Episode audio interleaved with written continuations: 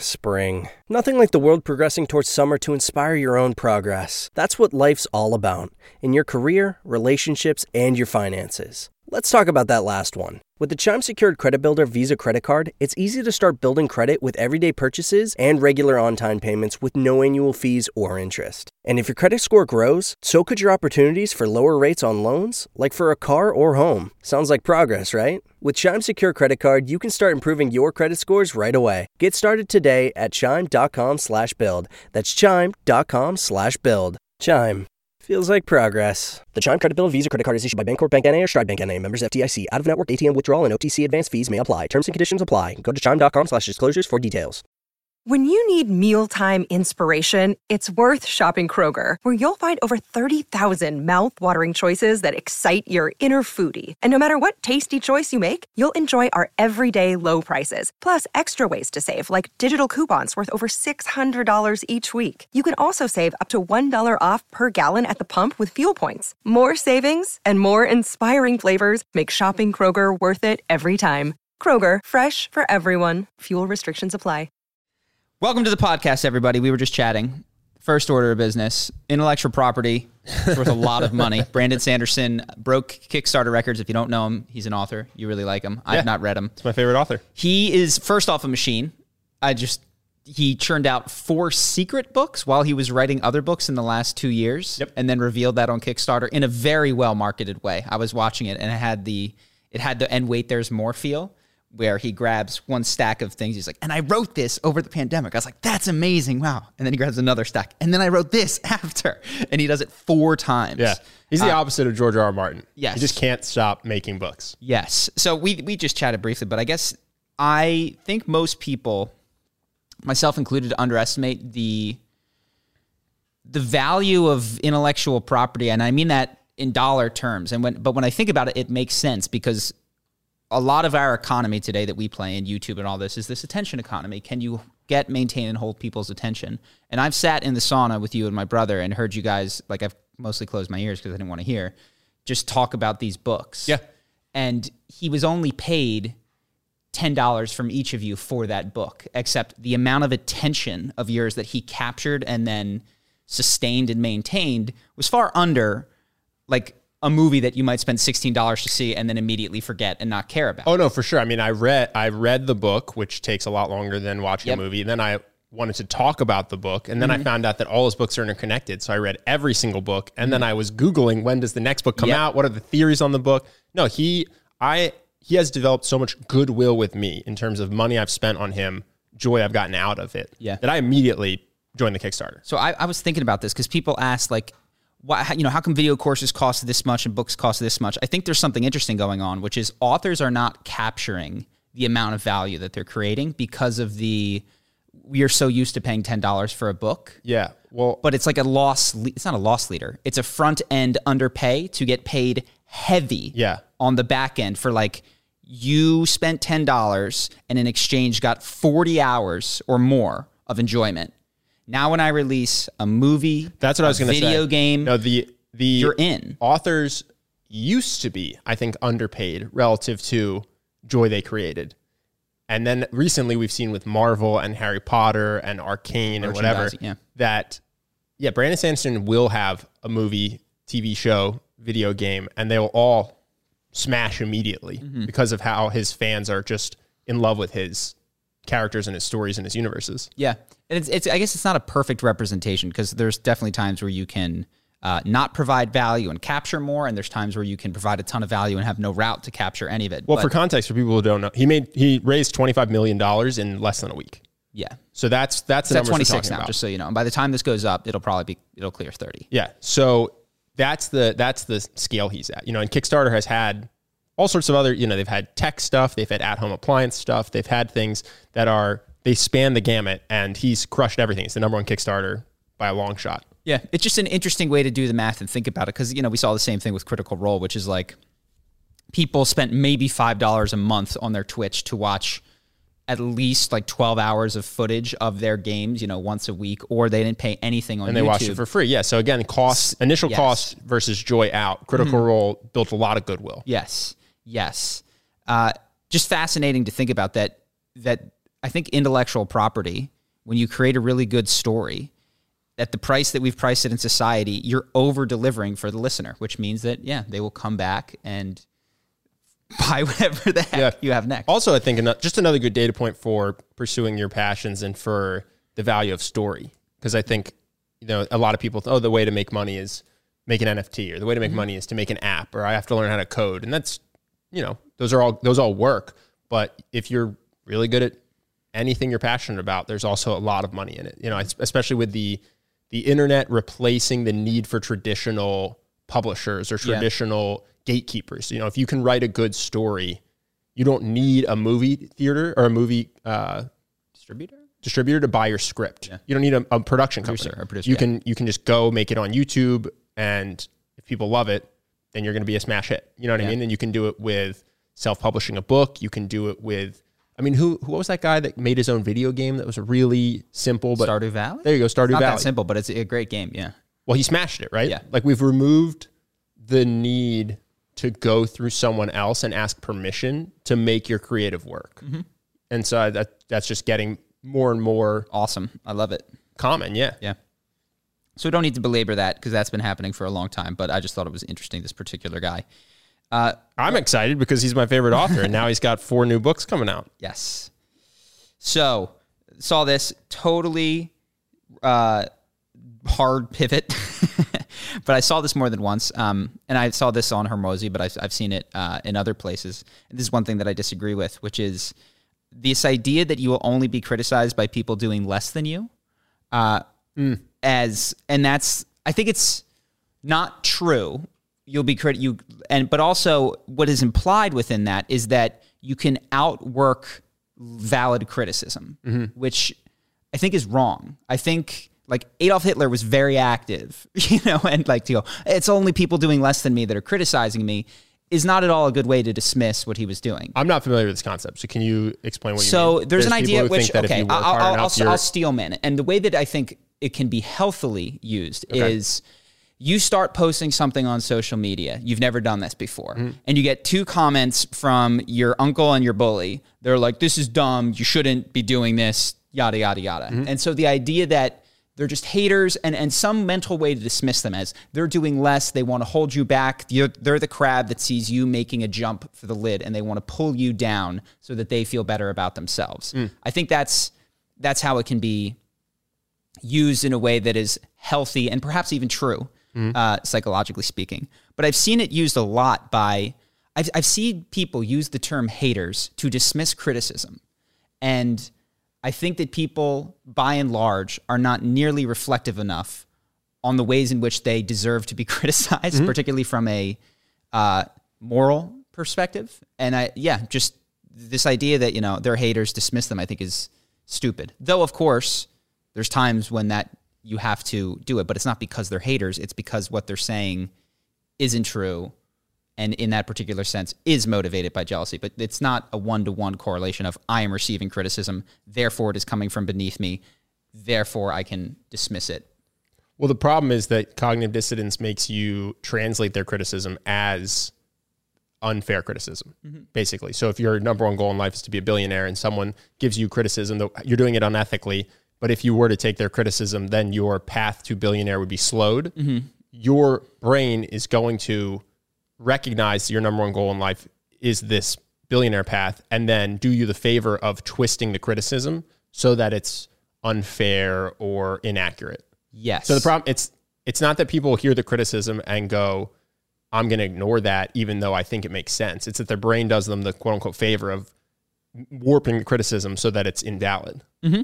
And and yeah, ideally, what you would like, which is tough to do because it needs to be done on a one-off basis, is to receive criticism in a way that didn't allow it to uh, destroy your life, but take it as a s- serious consideration, and then of course have some kind of heuristic that is a little bit more nuanced up front, which is like. You know, guy standing on top of the shoebox screaming about the apocalypse who tells me that I'm a lizard in in in white skin. Maybe don't need to reflect on that one too deeply. Yeah, yeah. Maybe I do though. Yeah, yeah. Who knows?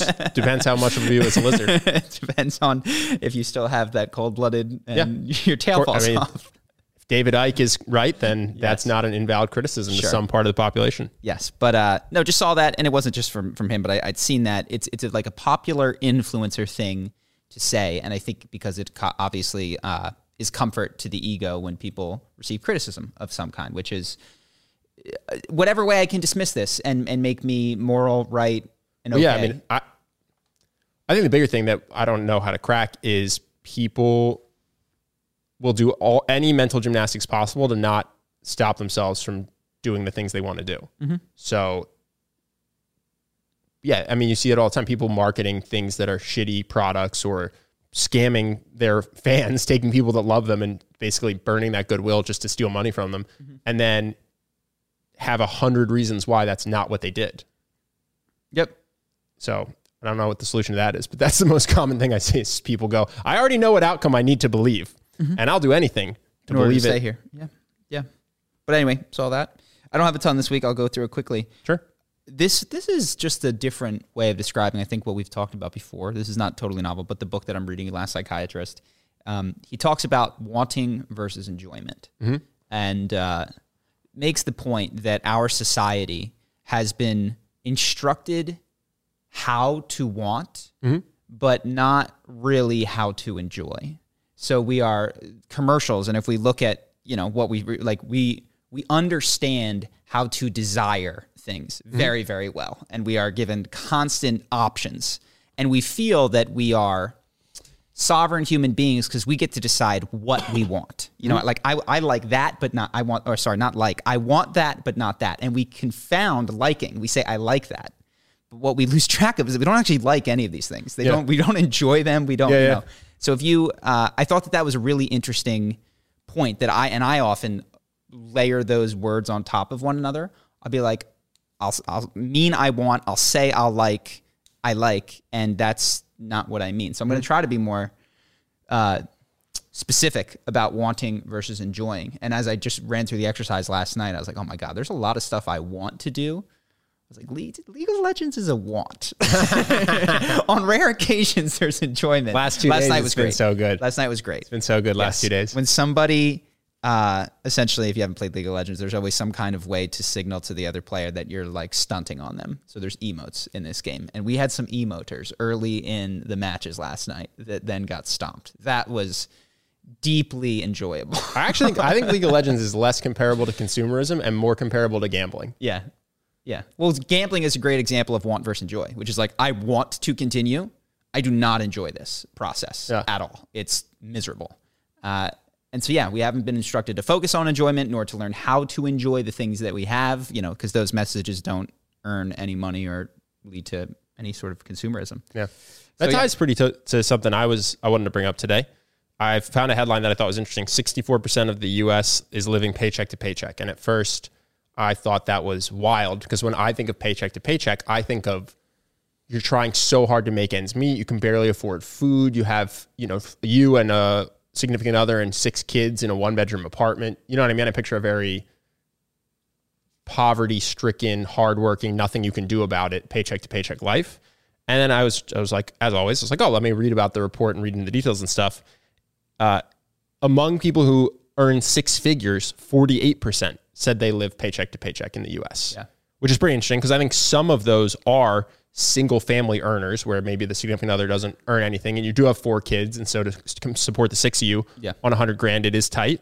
But I'm pretty confident that others are just bad with money. And that's maybe influenced anecdotally, but I know people who lived paycheck to paycheck who had BMWs In Vegas, this is very common in Vegas. Yeah. or uh, people who have the newest iPhone every single year, but they're paycheck to paycheck, Mm-hmm. and they will have credit card debt, not pay it off, and then they live paycheck to paycheck, not realizing the credit card debt grows. Yeah. So they'll they like buy something fancy on their credit card, get the debt, then they're earning can can pay for their rent and their food and stuff, and so they just keep doing that, ignoring the ballooning debt.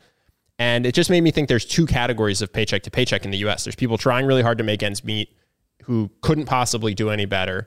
And then there's people who are just trying to keep up with the Joneses. Mm-hmm. And I don't know what the solution is, but when we talk about UBI or some sort of wealth redistribution, I think we want to help the people in the first category who are genuinely just struggling to feed their family. But if they have a Rolex that they bought three years ago and they're not willing to sell it to pay off their credit card, there something internal has to change, or else when they get more money, they're just gonna still end up paycheck to paycheck. And that you see that by the people that end up making six figures a year and are still paycheck to paycheck, which is remarkable to me. Yeah. Well, I mean, I'm, I'm obviously thinking in the terms that I just talked about, but yeah, these are people well instructed in how to want or and you know how to desire more. I'm reminded of Vegas just because the examples that you gave, where you would have uh, bus boys and bottle girls who would make anywhere from like 75 to 150, sometimes more if they were at the big clubs with tips. Uh, a lot of it could be well, not at the time we were there, but even in previous years before they unionized and stuff, it was under the table, so they weren't paying all the taxes on the tips, and were truly paycheck to paycheck. Now every month it was like a new three thousand dollar couch or a new whatever, but uh, yeah, we saw I think it happens. some of the worst financial decision making. I mean, maybe there's. Other I think it's not Vegas specific. Is Yeah. what I'm saying. I think it's L.A., New York, Miami. I think it's happening all over the place because according to this, 48 percent of people that make six figures in the U.S. feel like they're paycheck to paycheck. What's crazy is Which that- is remarkable. Yeah, and if, I guess if you look at the wanting enjoyment dichotomy, part of the reason that that's occurring is because we now have not just television and billboard ads, but social media where people pretend to be enjoying expensive things. Mm-hmm. And I've been I've been to the club, I've been to that table. They're not happy. They're not enjoying the situation. They are bored as hell, and then they take out their phones, and then they're super happy, and then they put the phone away, yeah. and they're they're miserable. I've been on I've been on boat parties like that where everybody's just hang, literally everybody's just every boat party sitting, sitting like and talking. Yeah. and it's like it's fine. You can have fun sitting and talking with friends, but they're sitting and talking, and then a camera comes out, Yeah. and all of a sudden everybody's jumping up and down, dancing. It's, this isn't what was happening before the camera Yeah. was out. So, and again, he, he makes subtle points, but this is, you're reminding me what the book is about is that the only way that we, because we do not know how to enjoy, we, the closest proximity we can go is to appear to be enjoying things for the benefit of other people. And so his, sort of his belief is that uh, narcissism is like the diagnosis of the day. It informs everything, almost to the degree that calling anyone a narcissist is redundant because we've all become narcissists. Well, think about what that means for the narcissist. If you're diagnosable narcissist in a society of narcissists, that's wild. Yeah. Um, but that we all view ourselves, you know, uh, primarily through the lens of an audience, uh, and that's we and I and I've felt some of this and can relate to it more having done um, psychedelics since I first started reading this guy. I didn't really get it when I first started reading it, but sometimes when you're on psychedelics, you tap into a part of yourself that you haven't felt. You're like, oh, that's what feeling feels like. That's like this is what enjoyment feels like not like thinking about it or like reflecting that other people would be really jealous of this situation or thinking that this means you're a cool guy it's like there's warmth and uh, cockles of my heart which is yeah I, I, I count myself in the group of people that the primary way that we know to enjoy things quote unquote is by what they mean and say about us and mm-hmm. not of a firsthand experience of like joy warmth smiles etc Yeah. Yeah. And I also, I don't know how accurate it is, but I was reading just anecdotal stories of people working in wealthy, you know, private plane type industries talking about the new rich versus the wealthy. And they say, yeah, the, like the wealthy just wear sweats and the new rich are the ones with all the designer stuff. Mm-hmm. And I wonder if that's what contributes is that the people, like people who don't have the money are stretching to buy the $5,000 bag. Mm-hmm.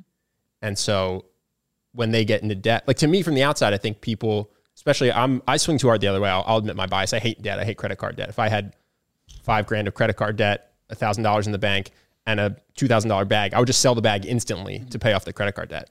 But I think it's almost the opposite of like people need the bag. They think to make it seem like they're doing mm-hmm. okay, so they let the five thousand credit card debt get worse get worse every single month because the interest rate is insane. And then I don't know. I knew someone who had five grand in the bank and five grand of credit card debt and didn't pay it off because they said they they needed the cash to feel safe, not realizing the cash isn't growing and the debt is growing, and so you should take four hundred or forty five hundred dollars and pay off the credit card Yeah, yeah. and just have have barely enough cash. And then don't feel safe, and then don't spend money on shit. Yeah, yeah, yeah. And instead, they're like, "I have five grand, so I, I don't. I can buy a two hundred dollar vacation. I can buy Yeah. two hundred dollars. It's like, no, you can't. You cannot. You have no money. You're net neutral. It's okay. Take all the cash, pay off the debt. Yeah. Go to a supermarket, cook for yourself. Like slowly grow an actual positive uh, savings, and then go get the two hundred dollar dinner if you still want to. But yeah, there's this weird thing where people don't understand their own net worth, and I also think that's why scammers and business scammers can trick people by saying that they're multimillionaires when what that means is that they had a multi-million dollar revenue year. And really with costs and taxes and all that, they didn't make anywhere close to that and they don't have millions of dollars. They're not multimillionaires by the actual definition, but no one or not no one, so many people don't really understand how net worth works with debt and all that that it's easy to then have someone who's not successful pretend to be successful because the consumers don't they don't know how to assess Yeah. if the person's lying or not. Well, and so then you have all these fake scammers. Some people fake it till they make it, and meaning like meaning those guys that you know I run a seven figure business, which is like you have one million of revenue and one point one million of losses because you're running even. Some people say I have a million dollar business because one month they made eighty three thousand dollars of revenue of revenue. Yeah, yeah, yeah. And, And, then if they, and they multiply by twelve. Exactly. It's yeah. the best month they've ever had. Yeah. So if, if people don't know, this is how internet marketers market. They have the best month they ever had. They pretend they make it every month. They claim that means they have a million dollar business, even though it means it's a million of revenue. And then with expenses and Well, taxes, then, and then they're- there's they even another themselves are level, which is they they go, what if I sold this business if it were Right, making a and so million? now it's an multiple. eight figure business. So And- now you have a business that did one month or even one day. This isn't fake. I, I know people who claim that they have multi-million dollar businesses or eight-figure businesses who are, are taking home nothing, Mm-hmm. but they just use funny math to make that claim, Yeah. and then they then they sell how to make a business to other people, and then other people don't know how to assess the math, and so they go, "Oh, this person has an eight-figure business. They must be good. I'll pay them to learn from them." Mm-hmm. Yeah, we've you mentioned scam. I, I wanted to ask about this, and I almost texted because I've now gotten three of these where it's like, Oh boy, have you you haven't gotten these? Okay, so two came in on WhatsApp. It's like an attractive Asian girl, like, "Hi, is this John from the Siam Music Department?" Like, I wanted to connect. how do you know it's an attractive Asian girl? Oh, WhatsApp has WhatsApp, a face. WhatsApp. Got it. Um, No, I haven't gotten any of these. And then I got another one yesterday. There was a was a message on my just regular number. I totally meant to see you before we left, and somehow the time got away from me. I'm so bummed. Next next time I'm out here, let's make hard plans. Love you, XOX. Hmm. Like have you considered stop buying porn with your real phone number? with my credit card Yeah, information. that might help. so I wanted to ask, should I should I reply back and be like, in all seriousness, please tell me how this scam works? Like, how in God's name do you convince me to give you anything based off this? Like, Well, a lot of scams just target the elderly. I don't know if that's the case with this, but a lot of I meant to see you before this, and I've gotten a couple of these. Like, hey, are you going to Julia's party tonight? Like, they they feel targeted towards my demographic. I have no idea where they go, but I, I obviously the psychology is somebody is so excited to see that a girl may might want to meet up with them that they're willing to believe that even if they're the wrong person, they still will. And then I guess they're like, send me. This is what I thought. Like, send me Uber money or something so I can come see you. I, have no idea. Should I ask? I'm afraid to respond. I didn't want to put myself like on the radar as someone to continue. Well, to you will absolutely be inviting more chaos into your life. That is how the Tinder scam goes, which I've never understood. The Tinder scam on a small level, not like Tinder swindler level, is you match with someone, you message, and then they go, "Oh, I, I don't, I'd love to see you, but I don't have cab money," and then you Venmo mm-hmm. them cab money, which I, I've no, I've always wondered how that doesn't translate to the person just going, "No problem, I'll send you an Uber." Yeah. You know, like, "Hey, no problem, I'll, what's your address? I'll send you an Uber," and then the scam falls apart because what you want is the cash.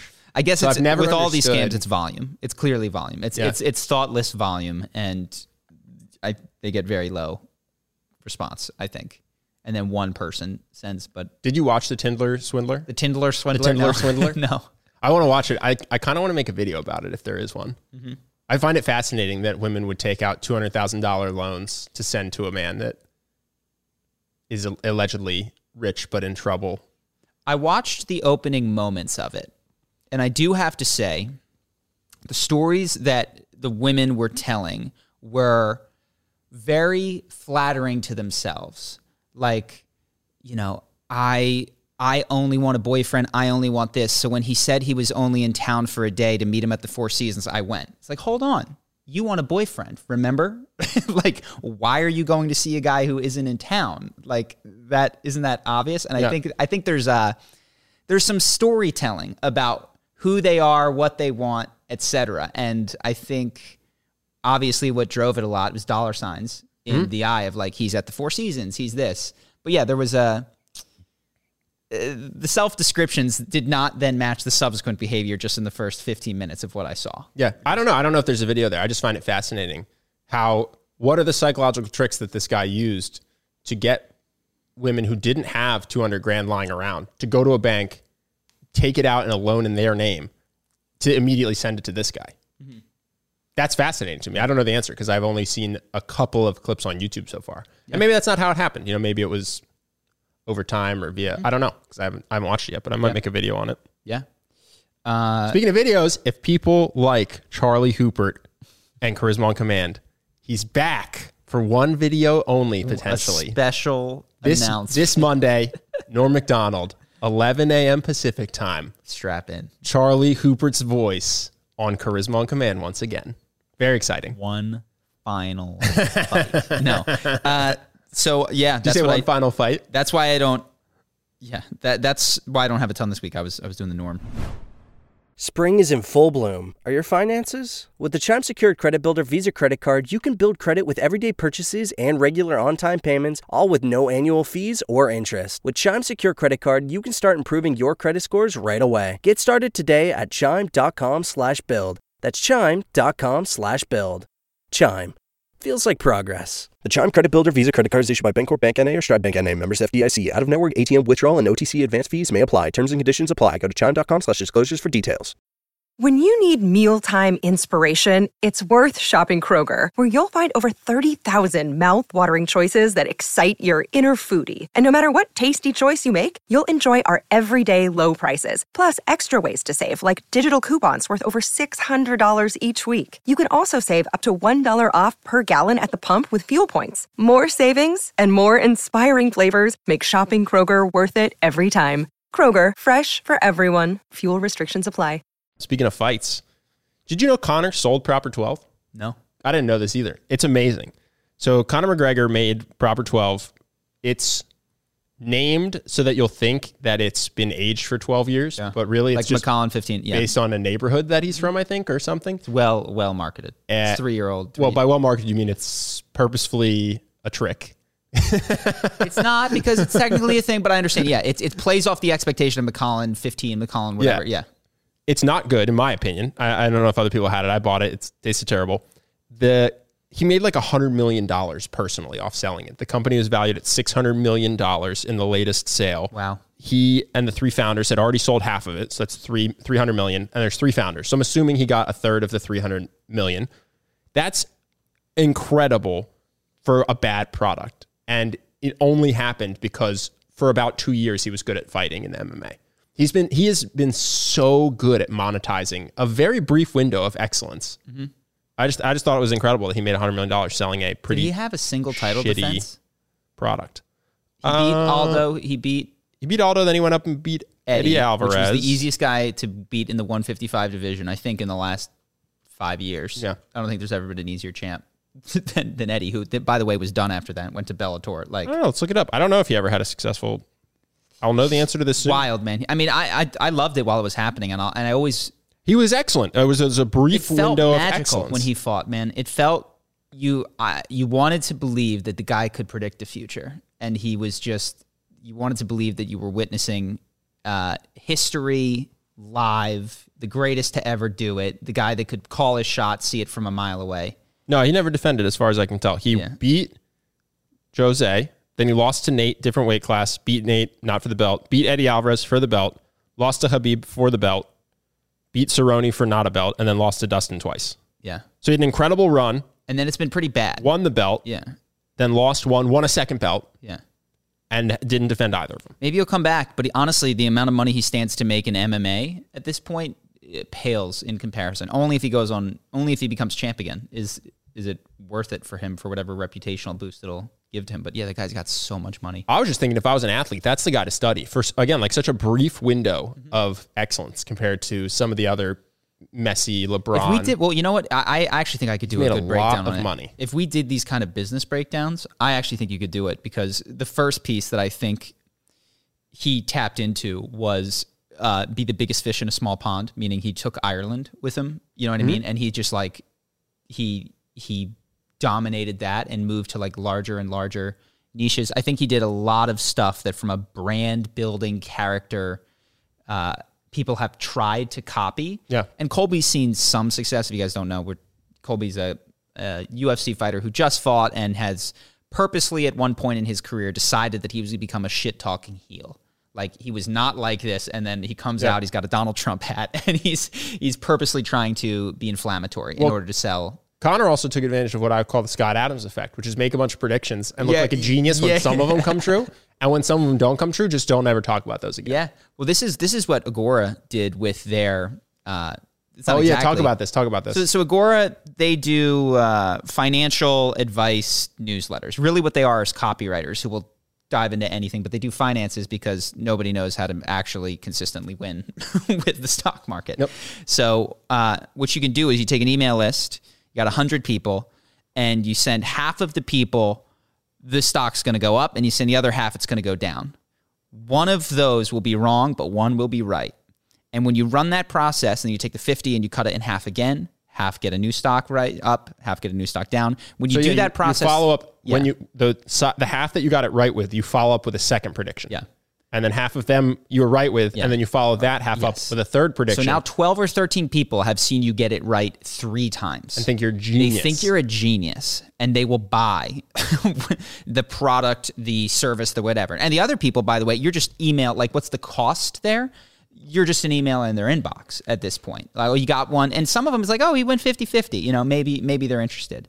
Uh, but yes, the costs of getting a prediction wrong are so low in our society. But the benefits to hitting a streak of two or three, which can happen from dumb luck, is so high that it's like, yeah, call your shot. Like if you're a UFC fighter and you're up and coming and you know you got power to knock him out, predict a knockout in the first. And by the way, on a smaller podcast, predict a knockout in the second.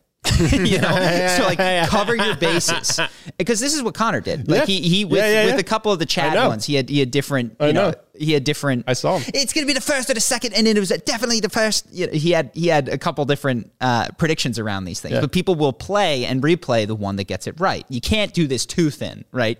You can't you can't spread it too thin, but you at least get like at least a round difference. Yeah, no. If you know you're a jujitsu guy, I'm gonna choke him out. Just Yeah. make your prediction. I, Yeah. I don't know how this ports to other people who aren't MMA fighters, but I just think that was Conor and Scott Adams did the same thing. He's made predictions about Trump that were incredibly accurate, and then others that were completely inaccurate. Well, no, it does for political pundits. It it helps. I mean, to be clear, for us, and this happened with with our prediction of Donald Trump. It's just like you got nothing to lose. There also is Throw it no. out there. You just become a channel that gets it wrong. There's no. Well, I don't know about no. By the way, there was a video where I thought he wasn't going to win. And towards the end, because it looked like it was going bad, and they make a video like how he screwed it up, got way fewer views, and nobody cares about that video. Mm-hmm. So it's like the same principle is in action. I don't know who's going to be the president. I can guess. I can Yeah. take as educated a guess as anybody, and I can analyze it from a perspective that few people do. But that doesn't mean it's the right perspective. That you got two in a row. So if you get one more, you're. If I get one more, I'm You got, I'm you got Trump and you got Biden. So if you yeah. get 2024 correct, you're going to get a lot of money from politicians. No, unfortunately, uh, that's just not true. But yeah, so it, there's there's benefit to to doing that. Uh, what's the cost? It pollutes the information commons. Worse for the world. it's worse blah, for blah, the blah. world. We can't tell the good predictions from the bad ones, and we ding people that have good processes for making predictions but happen to get one wrong, as opposed to people who have crappy processes but hit the right one. There's lots of issues for the world with that. But personally, it's a great call. Anything else got? Uh, nothing really. I mean, the one thing I'll say, Bryce Mitchell looks like an up and coming star. If anyone likes the UFC, he's from Arkansas, loves Jesus, donated half his fight purse to a foundation for sick kids in Arkansas. I feel like if he keeps winning, he's undefeated right now. He's going to be a huge draw for Christian UFC fans, of which I think there are a lot. So Mm-hmm. that's my that's my prediction for next superstar if he keeps doing well. Christian. I, I haven't seen a big. I guess there are. It's just such a different universe where these uh, mega churches live, and they Mm-hmm. have these superstar pastors whose names I haven't heard of. So I, at first I was going to disagree with you. I was like, I don't know anybody who's like that. But of course, there's a whole. No, the the, the mega church, yeah, the, the- mega yeah, yeah. pastors have their own private jets and their giant mansions. I think there's a huge market of Mm-hmm. of devoutly Christian people who feel a deep connection immediately with people who share similar devoutness to their faith. Yeah. And this guy dominated the fight. Immediately went over to the guy and and they prayed together in the ring Mm-hmm. because the other guy was uh, same religion. And then in his speech, he's just thank you to Jesus, my Lord and Savior. I donated half my money from this fight, uh, which wasn't a ton of money for you know what I mean. Like he's not making seven figures a fight. He took half of it and gave it to sick kids in Arkansas. I went, this guy is also 14 and 0, 15 and 0. If he keeps going, he's gonna have a he's gonna be a giant star. I don't know, man. I don't know how much people like the good guy. I'll be honest. I think religion. I think religion ties people together in, in a major way. Yeah, I I didn't watch it, so I didn't I didn't see if he has that that charisma factor, but I'll keep an eye out. Uh, I mentioned this before very briefly. Uh, setting the speed limit at 25 miles an hour on the highway and then arresting whoever you want that drives past it. The, the Ukraine thing, there was a New York Times article that kind of called it out, but not in uh, angrily, kind of like, well, this is what has to be done with the mis and disinformation around Ukraine, meaning like the Ghost of Kiev fighter jet or the Snake Island people that actually weren't killed but were taken hostage. The uh, the propaganda, and I won't even say propaganda, the falsehoods, the demonstrably false things that people agree are false. That Sorry, were, is that is that clear now that this, they think They- the Snake they- Island people definitely got taken, taken- captive? yeah, yeah, That's not captive. controversial. I don't. Well, dude, I'm somebody out there. I don't know, but it seems to widely be- Mainstream accepted yes, true. mainstream Okay. accepted, New York Times accepted. Uh, that, but there's no uh, misinfor- disinformation flag for stories about it. Mm-hmm. But if it were COVID related, point being, we we have our people at Twitter and whatever, and this is fine. They're just. I wish their terms of service just said we will uh, write whatever we want on your tweet for any reason at all. Uh, has nothing to do with whether it's true or not. We don't care if it's true or false. We just care that it that it aligns with the direction we want to go, uh, as opposed to you know we reserve the right for in the cases of misinformation for the public and community good. It's like no, you guys don't care. you you have uh, Russian propaganda is flagged, Ukrainian propaganda is not. We get it, but yeah, I and they're they're allowed to. They're a private company. I just don't like the pretense of uh, just be Slate magazine or Vox. Just have a perspective and an angle and cut out everything that doesn't agree. Now they're they're not as narrow as Slate or Vox because they do have some voices that disagree, but I think that the perception of them as an open and free conversation is uh, I, I don't like it. Yeah. well, I thought about this a little bit because because we've talked so much about this. I, I was wondering, can I get to quote unquote a truth about Ukraine and Russia? And you really just have to put your faith in whoever's reporting. Because I watched a video, I was like, oh, I'll go to direct footage. Well, the direct footage is all in Russian and Ukrainian. so like I was watching a Russian soldier who was captured talk about the propaganda that he had received in Russia and how it was he realized now after being captured so false that there weren't Nazis here, that there wasn't a fascist regime. And I was like, oh wow, this is so interesting. And I went, wait, I don't speak Russian. I'm literally just trusting that these subtitles are accurate. There's I one also- guy, yeah, no, no, I was just like, I have no, I can't, uh, I can't verify if this is a Russian soldier, if this is what he's saying in the subtitles. Like, it's just not possible to do. And so I didn't, I don't know what the answer is at that point. You just go with, well, it seems like mainstream consensus, or you just go, I can't possibly know anything about anything or have an opinion about anything. Uh, I don't know, but to, but the attempt to try to understand it better, I realized was futile. That All I could do was just accept somebody's version of it or accept that I don't know anything about it. yeah. I think I don't know anything about is where I'm going to sit, but you can. Well, this, I mean, people often when you say that, they're like, "That's irresponsible." You have Oh yeah, to that, be a that's when I we, citizen, we've talked about that. it. That's when I destroy them, and we get into epistemology and and you know how do they know the things that they know? Mm-hmm. Uh, well, they have their trusted news source. Okay, what about people in North Korea? Well, it's different. Well, okay, your process is exactly the same as theirs. Well, this is, was my my attempt to go past the you go to Russia? Did you talk to people there? Like it's like, well, they can't get out. It's like, have you been to Russia? Do you have you left your bubble that you could leave theoretically, but never actually have? Um, no, I think, yeah, I I will uh, primarily concern myself. I think with things that I again, it's not perfect. Have reason to believe are not as deeply muddied waters like water in Africa, which seems to be where I've gone widely agreed upon to A, exist, B, uh, struggle from poverty, and C, have humans that need fresh water in the same way that, that I do. Also, more actionable. You're not going to go pick up a rifle and go to Ukraine to fight on the front No, but I could send you money. will- I could send money, and I've chosen not to uh, because I don't. I don't feel as clear in knowing what's good and what's bad. well, also wouldn't pass your effective altruism test, just in terms of impact per dollar. Yeah, yeah, yeah. You're gonna you're gonna do more impact per dollar elsewhere, even though this is front of mind right now. Mm-hmm. So there's a lot of reasons, but yeah, no, but I could I could send money. I could do that kind of thing. Anything else? Nope, just just circled back to wow, it's really hard. I I guess I'm it's interesting to see how strongly people feel they do understand what's going on based on my attempts to understand and not like I read there was three assassination uh, assassination attempts on the president of Ukraine's life. And I how could I possibly know if that's true or not? I can't check that. I don't know the guy. I can't like who who can read that and then feel confident that that's what happened. Everybody can. Yeah, I don't. I guess I, I don't understand. I don't understand. Literally, only crazy people can't read that and not know to a certainty. Well, that's that the thing. I kind of feel like a crazy person. I was like, I don't know. I, I mean, this could have happened for sure. Sure. It may have. Yeah, yeah. I'm not saying it didn't. Just to be clear, I was just I just thought to myself how helpless I am to verify this.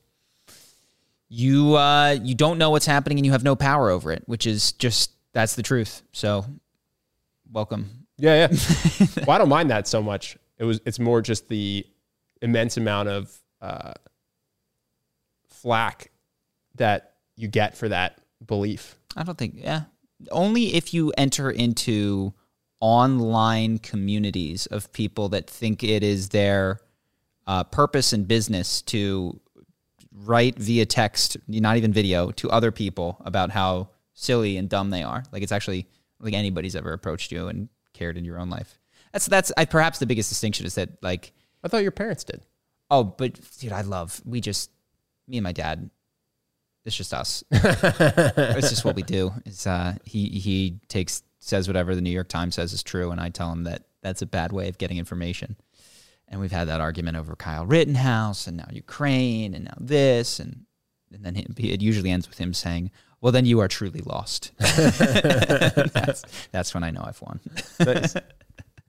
All right, let's uh, go to questions. Nice.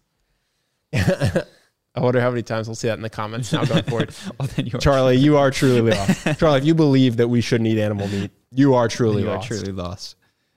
All right, we've got one. Um, so I was in a dark place a few years ago and had a brush with suicide. This is a totally different question than last week. Um, personally, I'm glad I didn't do it. Coming to terms with my life in a wheelchair was hard, and letting go of my previous identity and embracing my new normal as a disabled person was excruciating. But with all the personal growth I've been through, I wouldn't change it. Great. However, while I was rehabbing, I saw some people with severe brain injuries and their quality of life seemed very low, almost being kept alive for the sake of it. It would be hard to tell if they were happy, but some certainly looked like they weren't. In this situation, do you think euthanasia is immoral? And if you can't choose death yourself, but you're stuck in a seemingly hopeless situation, who should be the one who chooses? I think that we have a weirdness with death that uh, you should absolutely be able to check out. I think we talked about this. Yeah, I think we talked about this last week. There, there just should be. Yeah, this I was think kind This uh, was go ahead, Justin. This was kind of like a res- jumping off of uh, what Yeah. you guys had said last week. Okay. Well, I think there should be bumpers around it. I think I think uh, the idea that there are circumstances under which one should be able to opt out of living makes total sense to me. I'm 120 years old. Every day is excruciating pain, and it's never going to end. I don't want to do this anymore. Like, mm-hmm. yeah, I think that you should just be able to say, I don't want to do this anymore. Yeah, who should be able to Every decide? person has the ability on a whim to do that. I don't like just because of how often things can seem bleak and then pass. And, you know, maybe a couple years later through personal work or therapy or whatever, you come out the other side really gr- grateful you didn't do it. I think that that's really real. So I don't want to just say anyone who wants to can at any moment euthanize themselves. But I think there is somewhere, there's a set of guidelines that I haven't written because I'm not in charge of actually coming up with this policy that I would sit down and thoughtfully write to make this an option that was available but safeguarded so that it was happening for only certain people. and who should get to decide? Uh, well, I think we have like these sorts of processes in place for DNRs, do not resuscitates, and, and all this other kind of stuff. So I would say like similar legal paperwork, you could decide to have a next of kin who is in charge of medical decisions. Uh, and I do think that we should probably, given that this is a thing, just simple conversations of like, yo, what would you like me to do in XYZ circumstances, you know, about how long? What if I perceive that you're in pain, but we don't know? Um, just to to have that clear. But yeah, I think that we could we'd want to err on the side of safety, meaning like you know, are, can these people come back? Those sorts of things. But uh, I do think that there should be some sort of legal process by which you can designate uh, a person to make that decision on your behalf. So yeah, The specifics of which we do not have written down because we have not been asked to do that yet. But when the U.S. government comes a calling, we'll get the specifics. Next is Do you think it's a good thing to look at life by comparing yourself to others? I personally find myself feeling better when I compare myself to people less fortunate than me. For example, with the recent events in Ukraine, I felt thankful that I didn't live in a country at war. Or when I look at my job, I feel bad that I'm slightly underpaid compared to average people in my industry. But I also feel better when I remind myself I'm making much more money than the average people or a person my age because I work in technology.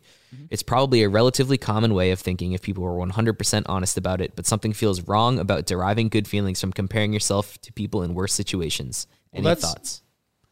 Uh, th- uh, I don't know if it feels wrong. There, there's a lot of gratitude exercises that are about that, basically, that say culturally, at least in the US, you are trained to look to the right of the bell curve and envy the people there instead of looking to the left and being incredibly grateful that you aren't starving to death on the streets in India or something. So I don't know. I don't think that's an unhealthy thing to do is to reorient yourself to how fortunate you are.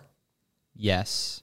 I agree. I think that it probably what you would love to have is gratitude that is independent of comparison and, you know, where you're just like, this feels great, or I'm just so happy, or I feel wonderful. Yes. But to your point, as an exercise, if you look left, I actually think that's a really, I think that's a good thing. Well, here's what I would say. If you can opt out of comparison, that's going to be the best case scenario. yeah. But most people are bought into a system that orients you to the right of the bell curve. So they're already playing the game Mm-hmm. half of the way. And so if you are one of those people, then you may as well look to the left as well because what you're doing at by just looking to the right is you have a disoriented view of where you are in the world. Yeah, and it, and it's sometimes uh, it's it's of course in comparison that you start to then see the things that you do have. They they stand out in sharp relief in in a bigger way. So yeah, I don't think it's a horrible thing. I mean, honestly, everything. Even if you even if you don't compare to other people, there's that guy Tony Robbins loves, who's you know every day above ground is a great yeah. day. Well, that's in comparison to being dead. His gratitude is derived from the fact that he isn't currently dead. Mm-hmm. So I don't know if there's No, and, being and grateful that you can breathe is in comparison to not breathing, right? No, I think there's experiences of of gratitude of just like you feel, and may, perhaps this is just positive feeling, but it's a positive feeling without reference to anything else. It's just like it's not like the sun is shining; it could be raining. It's like the the feeling of warmth is wonderful, mm-hmm.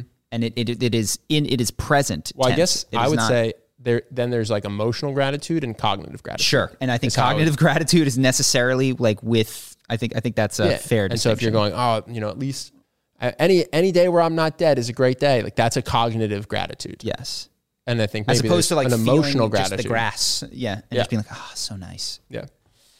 But yeah, not many people are at the emotional gratitude part. So it's a great stepping stone versus all the people who have an iPhone 12 and you know clothes and shoes and they ate today and they just look to the right and go, my life is shitty. like yeah, those people would all benefit from looking to the left and recognizing that they're blessed.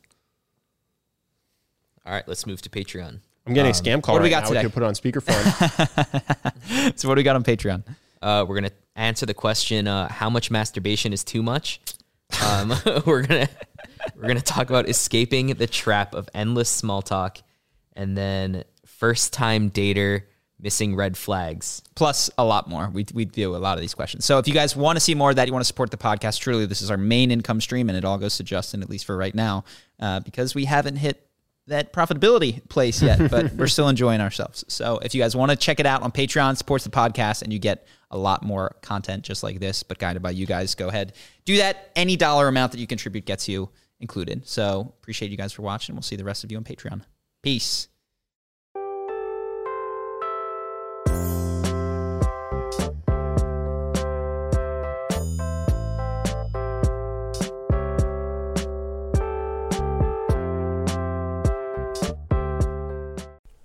Spring. Nothing like the world progressing towards summer to inspire your own progress. That's what life's all about. in your career, relationships, and your finances. Let's talk about that last one. With the Chime Secured Credit Builder Visa credit card, it's easy to start building credit with everyday purchases and regular on time payments with no annual fees or interest. So your weekly grocery run can feel even more productive, and that morning coffee can taste like a little victory. And if your credit scores grow, so could your opportunities to get lower rates on loans, like for a new ride or finally having a home to call your own. Sounds like progress, right? With Chime Secured Credit Card, you can start improving your credit scores right away. Get started today at chime.com slash build. That's chime.com slash build. Chime. Feels like progress. The Chime Credit Builder Visa Credit Card is issued by Bancorp Bank NA or Stride Bank NA, members FDIC. Out of network ATM withdrawal and OTC advance fees may apply. Terms and conditions apply. Go to chime.com/disclosures for details. When you need mealtime inspiration, it's worth shopping Kroger, where you'll find over 30,000 mouthwatering choices that excite your inner foodie. And no matter what tasty choice you make, you'll enjoy our everyday low prices, plus extra ways to save, like digital coupons worth over $600 each week. You can also save up to $1 off per gallon at the pump with fuel points. More savings and more inspiring flavors make shopping Kroger worth it every time. Kroger, fresh for everyone. Fuel restrictions apply.